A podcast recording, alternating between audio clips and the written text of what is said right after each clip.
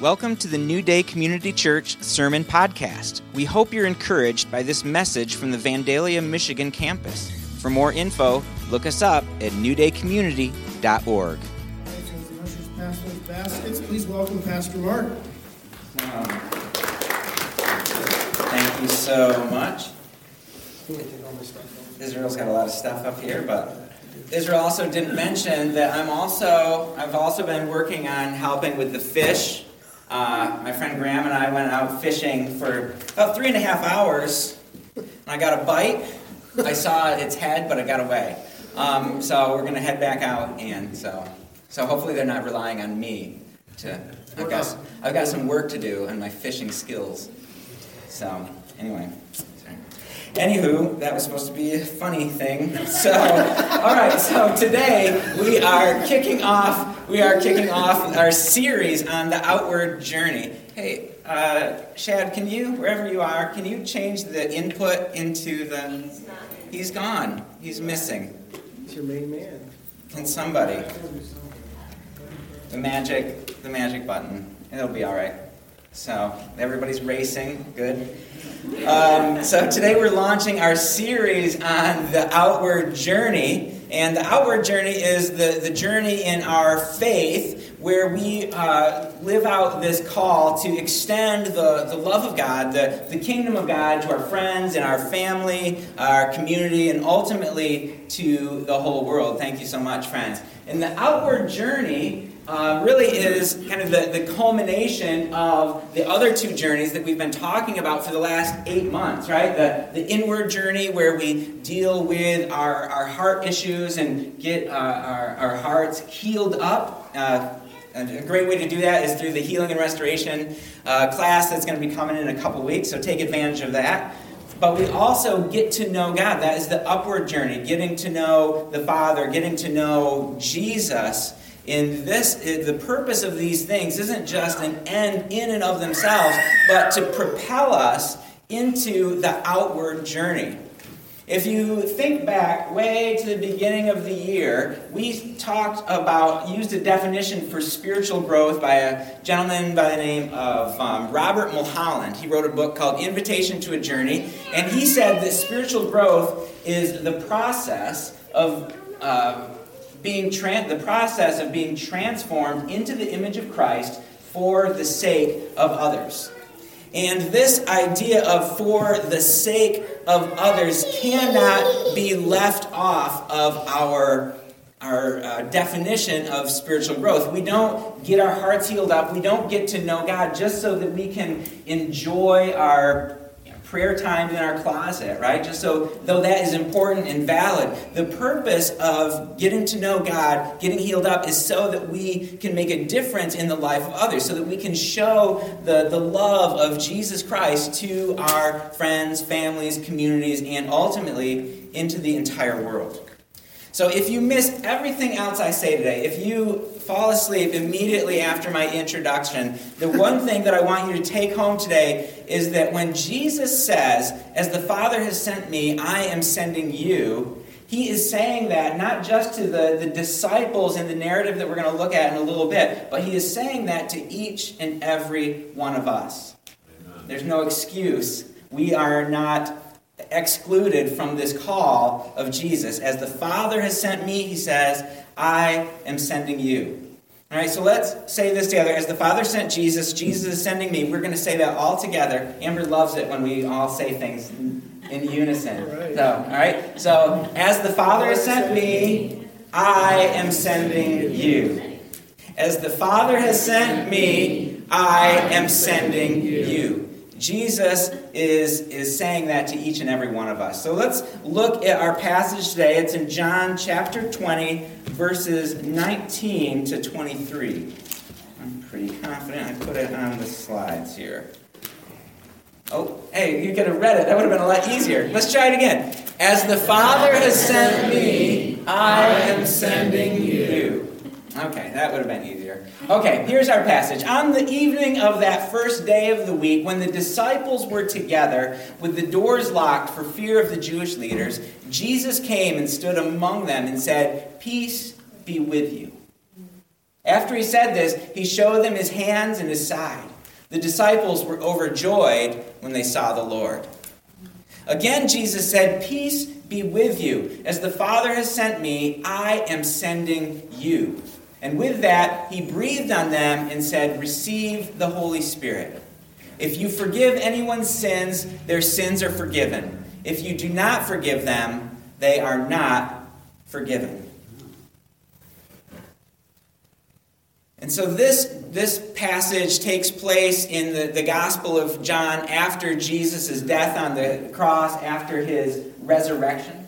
All right, and they the, the disciples have just kind of come back from the tomb. They are nervous, they are worried, they are they're scared, they don't know what's going on. They expected that Jesus was the Messiah, and now he has been crucified. He's been killed. He has been hung on, on a cross. Maybe they were mistaken the whole time. And they are waiting for the Jewish leaders, for Rome, to, to come and do to them what they had just done to Jesus Christ to, to arrest him, to beat him, to hang him on a cross. It could have happened to any one of them because the, the, the Jewish synagogue and, and Rome wanted to teach people a lesson. You don't mess with Rome, and you don't mess with the synagogue. And so they're in this upper room, uh, they're scared. Mary had come and called them and said, the, the, the, the, stone is rolled away. So they had, John and, John and Peter had run to the tomb. They'd seen the, the empty tomb, the, the clothes lying there. They didn't know what was going on. And in confusion, they walk back. But Mary, outside the tomb, encounters Jesus. But yet, the, the disciples hadn't seen Jesus. They'd heard Mary's story probably, and they're like, what is going on? We're, they're nervous, they're scared.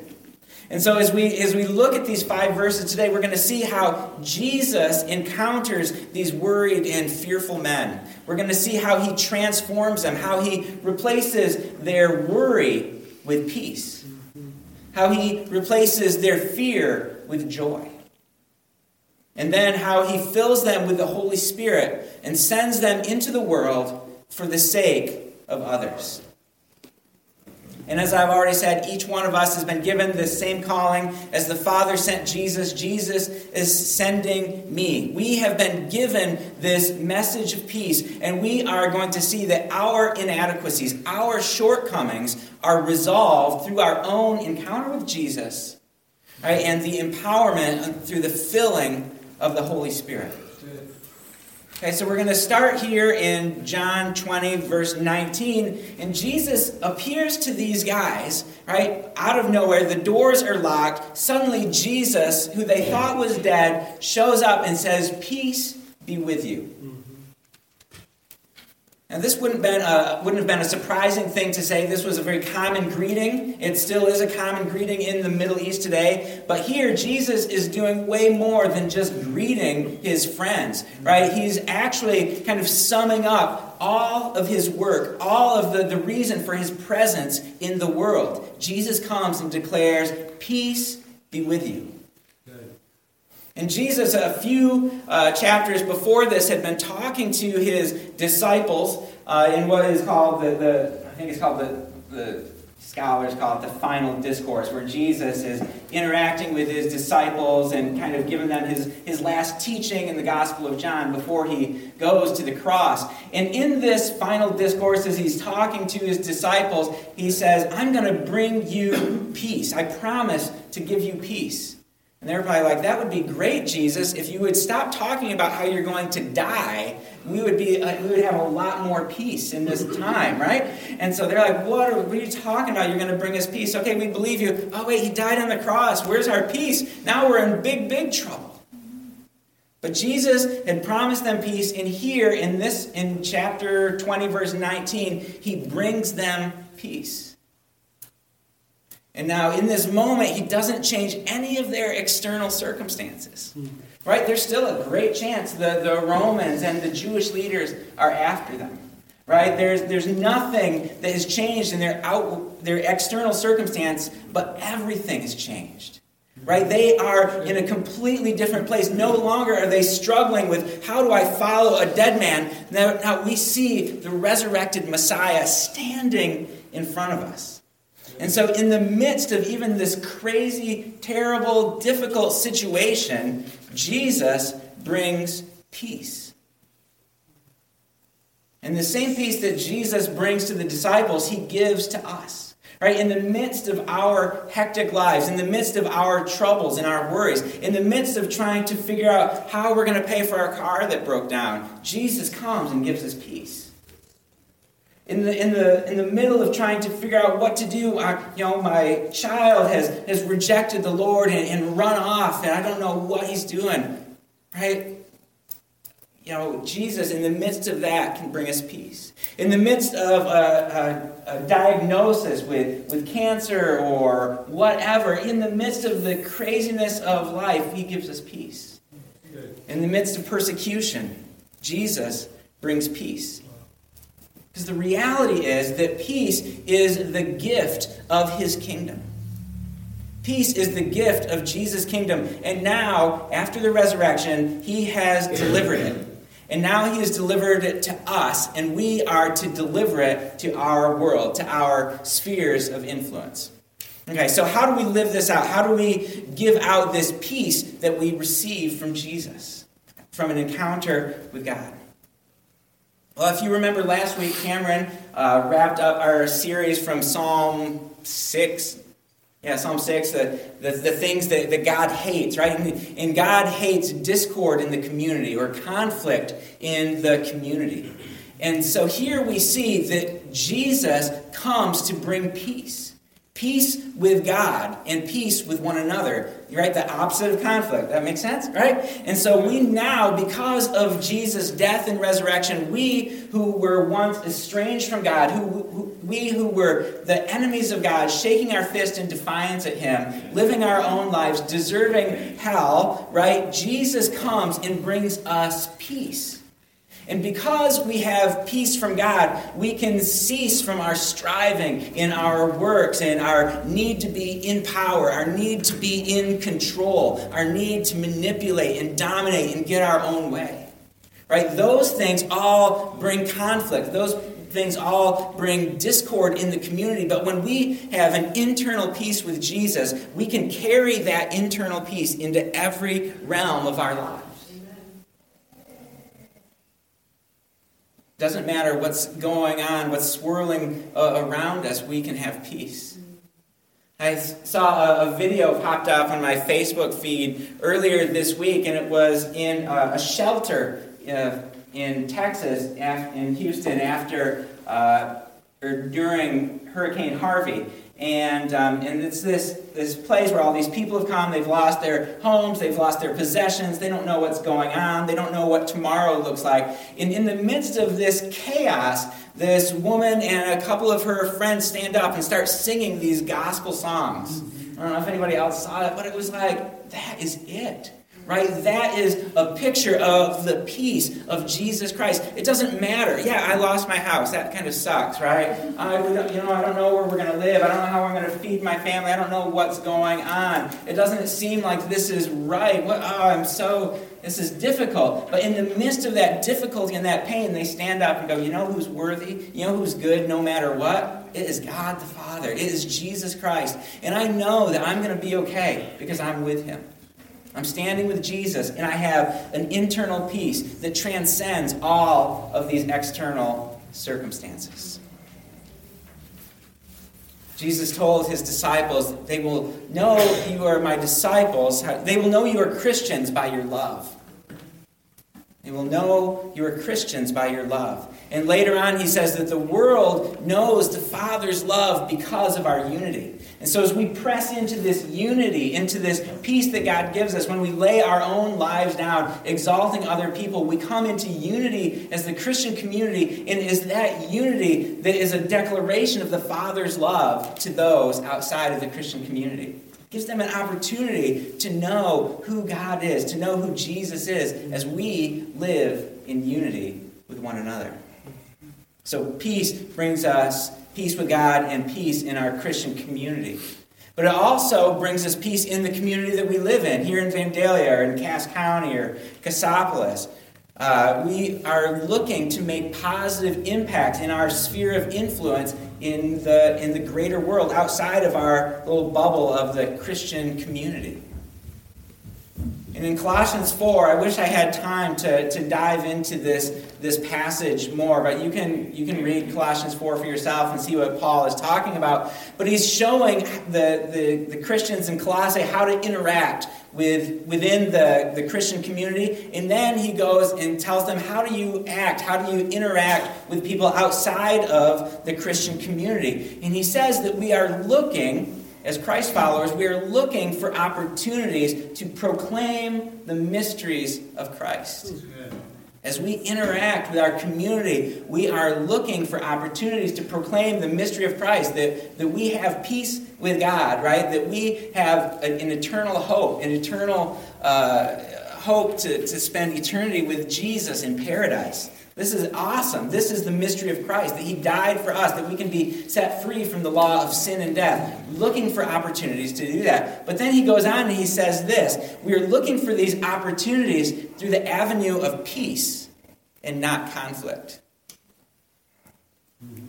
We're looking to proclaim the mysteries of Christ through avenues of peace, not avenues of conflict. Good.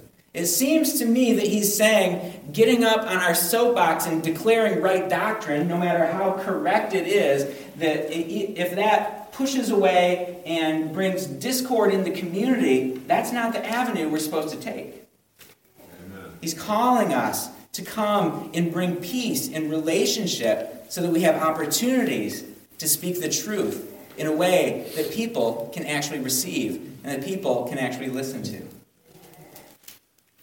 I used to work at Little Caesars, and every once in a while, Amber worked. That's where Amber and I met is at Little Caesars. Very sweet.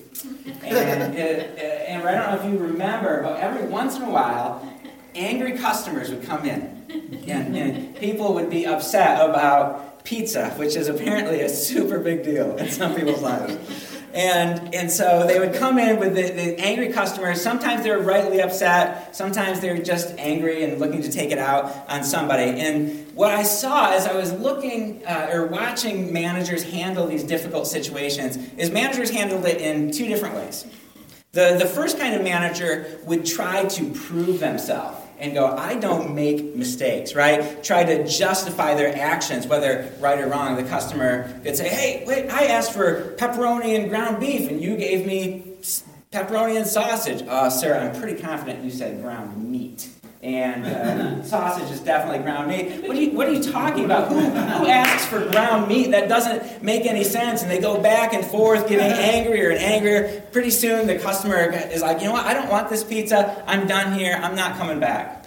Right? And the, the manager kind of goes like, well, I guess I kind of proved myself right, you know? But we've lost relationship. That person's probably not coming back to Little Caesars.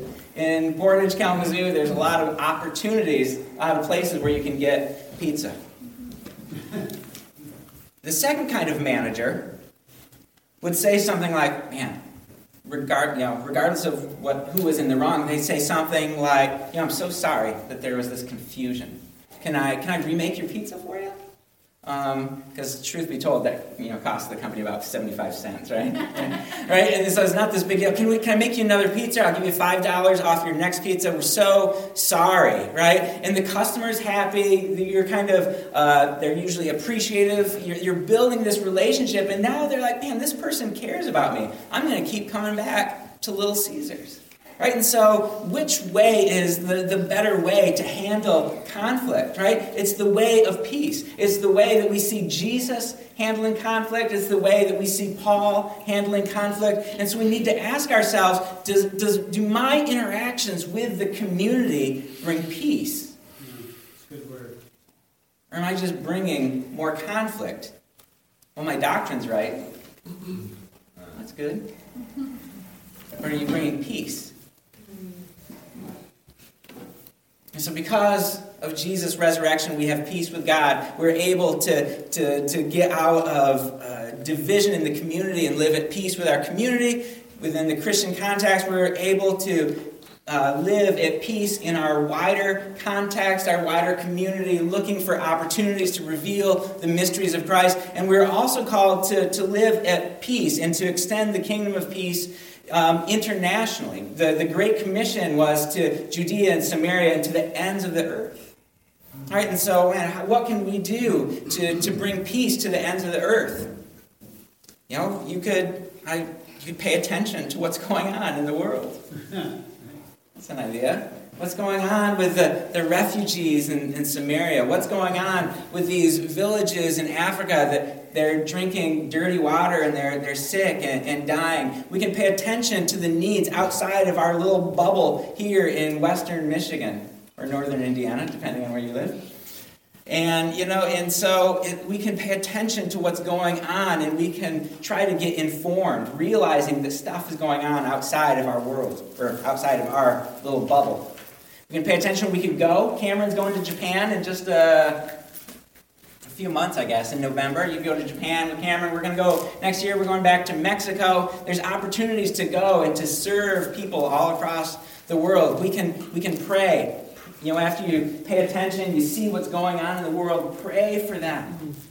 And we can and we can give, right? That's an easy way. If you give to missions at, at New Day Community Church, we take that and give it out to the, I don't know, 10, 12 different missionaries that, that we support all over the world in, in Thailand and Japan and Haiti and, and a variety of places. All right, so peace with God, peace with our Christian community, peace with the community within which we live, and we extend peace to our world. And so we have been given this peace supernaturally from Jesus, and we've been sent to bring it into all these spheres of our influence. But how do we do that? What does that look like? What should be our characteristic when we do that? Well, I think that this next part of the scripture, that was just one verse. We're going to have to move along a lot quicker than that for the rest of these. Um, so Jesus goes, uh, there, John, the author says, that Jesus showed them his hands and his sides, and the disciples were overjoyed when they saw the Lord. Right, and so we see that the disciples have this encounter with the resurrected Lord Jesus, and their grief, their sorrow, their worry is turned to joy. Right? Their response of joy says the disciples were overjoyed. And when something amazing happens, the normal response is to proclaim to the world, right? To fit it into every conversation. Last year, after the, um, oh man, the, the Cubs. The Cubs won the World Series. I couldn't have a conversation with my mother-in-law or my brother-in-law or all of these friends that, that were, were passionate about the, the Cubs without somehow everything reminds them that the Cubs won the World Series. This is amazing. Right? And that it was a huge deal. And I think it was right to celebrate that. You know, it was something that, that should be celebrated. But how does that victory compare to the victory right. that we have in Jesus Christ?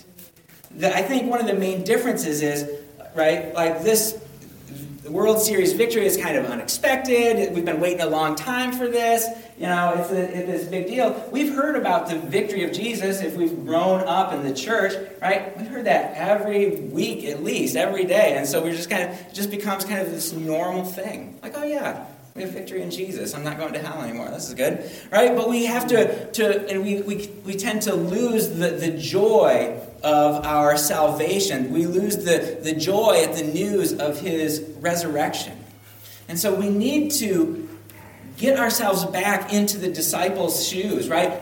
And remember where we have come from and what Jesus has saved us from. When we remember wow, I was dead in my sin and trespasses. I was destined for hell. And Jesus came and restored me. Jesus came and he saved my marriage, right? Jesus came and and when I needed a miracle, he was there for me. We and how you know remember how Jesus has changed you and saved you and remember the joy. Ask the Lord God, would you restore to me the joy of my salvation? Because this is something that we should be excited about, that we should be proclaiming every chance that we get. And this joy that we want to cultivate in our lives, this hope and in life in the resurrection of Jesus isn't just for us alone, right? I said that earlier. It's this idea of our, our, of knowing God, our, our spiritual growth isn't just for us so that we have really fun, quiet times or we really enjoy worship nights or worship conferences or and that's good. We should enjoy those things but that is not the end. That is not the goal that god's like man i really want to, to save you so that you can have some really good sunday morning services. Hmm. Right? And i'm not saying that's not important. It absolutely is but we are called we are saved we are empowered we are filled for the sake of others and we want to take that joy out into our world and so Jesus says, As the Father has sent me, I am sending you. And so, okay, great. We've remembered this. Jesus sending me, uh, and just like he was sent, okay, I can do that. Well, how was Jesus sent into the world? What did Jesus' mission look like? And this is just uh, a real quick look through the Gospel of, of John. This doesn't even include any of the. Uh, the other gospels but jesus was sent to do his will the father's will right we see that jesus was sent to speak his words jesus says i, I don't speak of my own accord but i speak what the father has, has shown me was what the father has said jesus comes to perform uh, the father's works Jesus comes and, and speaks liberty to the captives. He speaks healing to those who are sick, sight to the blind. Right? He does these amazing works. He came to, to win salvation for all who believe. He came to, to serve the entire world and ultimately to take up his cross and die. This is how Jesus was sent into the world to do the Father's word, will, to, to speak his words, to perform the Father's works, to win salvation for all who believe, to take up his cross and die. And so, if we have been sent as Jesus was sent, what is our mission going to look like? It is going to look like this We have been called to do the Father's will. And that might mean laying down our own will. Maybe. It means that. It means that we are to speak the Father's words. Right, this is why we spend time diving into the Bible, right? We, we encourage people to make a, a daily practice of learning the Word of God. This is why we practice hearing God's voice, to, to go, God, what are you saying? What are you doing right now? I remember this amazing, this great story. Sarah Gerber, who used to be on staff at New Day, at New Day and now she is um, in Bethel with her husband Seth. She was driving down the, the road in Kalamazoo one day and she passed this lady mowing her lawn and she felt like the Lord said, Stop and talk to her. And she continued driving a couple blocks and she's like, I don't have time for that. And then she felt this conviction. You know what? This is the kind of thing that I'm at that we want, right? We want to hear God's voice. We want to be led by Him. And just because it's not convenient, there's a lot of things that Jesus did that were not convenient. True. And yet He was willing to stop and to serve the least of these. And so Sarah turns around, she go, uh, you know, goes, goes around the block, comes back, and, and talks to the, this woman, ends up having a great conversation and, and praying for her. And was I don't know what the outcome was, but the, the point is that Sarah w- was willing to, to stop, get outside of, of her plans, and get outside of herself to serve, just like Jesus did. And that is what our, you know, extending the, the kingdom looks like. We are sent for the sake of others. We don't win salvation for all who believe. Jesus already did that. Good news. And but we are here to, to bear witness. We, you know, we see throughout the book of Acts that the, the disciples, the followers of Jesus, the, the members of the, the early church, they were consistently and constantly bearing witness, not of Jesus' death, but of Jesus' resurrection. All right, the death is kind of implied there. But the big news for them is that Jesus is alive. He, uh, he was, was dead, but the Lord raised him. He has paid the penalty for our, our sin. Right? We are uh, in, brought back into peace and unity with the Father through the resurrection of Jesus. And so we are called to bear witness to that. And we are called to take up our cross and to follow Jesus. We lay down our lives for the sake of others.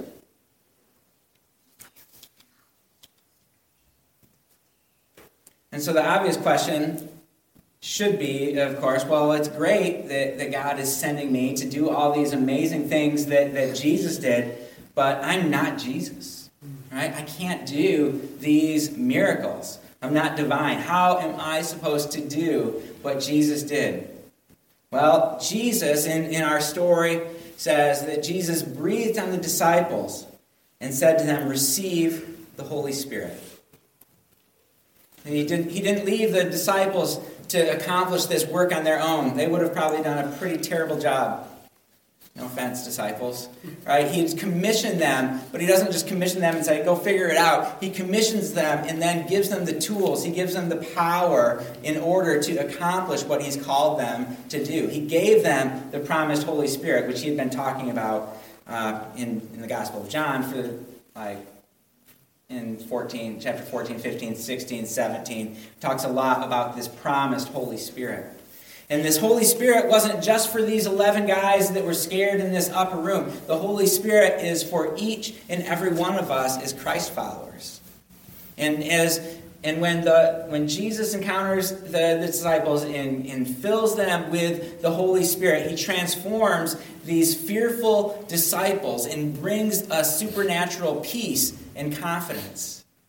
And so, as the Holy Spirit conquers the disciples' inadequacies, He replaces their worry with peace, He replaces their fear with joy and courage. The Holy Spirit is going to conquer each and every one of our inadequacies. Praise the Lord. And we're going to talk a lot about this over the next few months. So this is just a kind of a quick overview, right? But if if you know we have a variety of inadequacies, I have a lot of them. You know, but if, if we are if we're lazy, right, the Holy Spirit will bring self-control. If we are angry, the Holy Spirit brings love. If we're selfish, the Holy Spirit brings compassion. If we're sad, the Holy Spirit brings joy. If you're hopeless, the Holy Spirit brings hope. He gives you whatever you need. Your, your weaknesses are made strong in Him. Mm-hmm.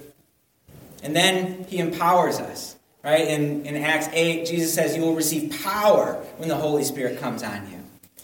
And you will be my witnesses in Jerusalem and Judea and Samaria and to the ends of the earth. And so our job is to be filled with the Holy Spirit. Right, to be baptized with the Holy Spirit. And that's not just a one time experience. Right? Paul tells us to be continually filled with the Holy Spirit. So we need to be pursuing that. How do we get filled up with the Holy Spirit? We need that because without it, we are ineffective witnesses. We cannot accomplish what Jesus called us to do. And it takes all this pressure off of us, right? It's the Holy Spirit's job to convince the world of righteousness, sin, and judgment. It's the Holy Spirit that convicts of sin. We don't have to do that, though we love that part of the job sometimes, right? Our job is to serve. Our job is to love. Our job is to pursue peace and look for opportunities to reveal the mystery of Christ. So, we'll wrap up here. The Lord has sent me, and He sent you to bring the message of peace, the message of the resurrected Jesus to the world. We've been saved, we've been transformed, not just for ourselves, but for the sake of the world. And we don't want to take this lightly. We don't want to make an, an, excuse for, for why this call for Jesus Christ, this commission, isn't for us. And so we're going to be spending the next few months talking about how we can do this better, how we can grow in this, how we can fit this into to our lives. But we want to kick this off by remembering that we have been sent just as Jesus sent the disciples. You are sent to, to bring the, the message of peace, to be ambassadors of the kingdom to your friends, to your family, to your, to your community, and to our world.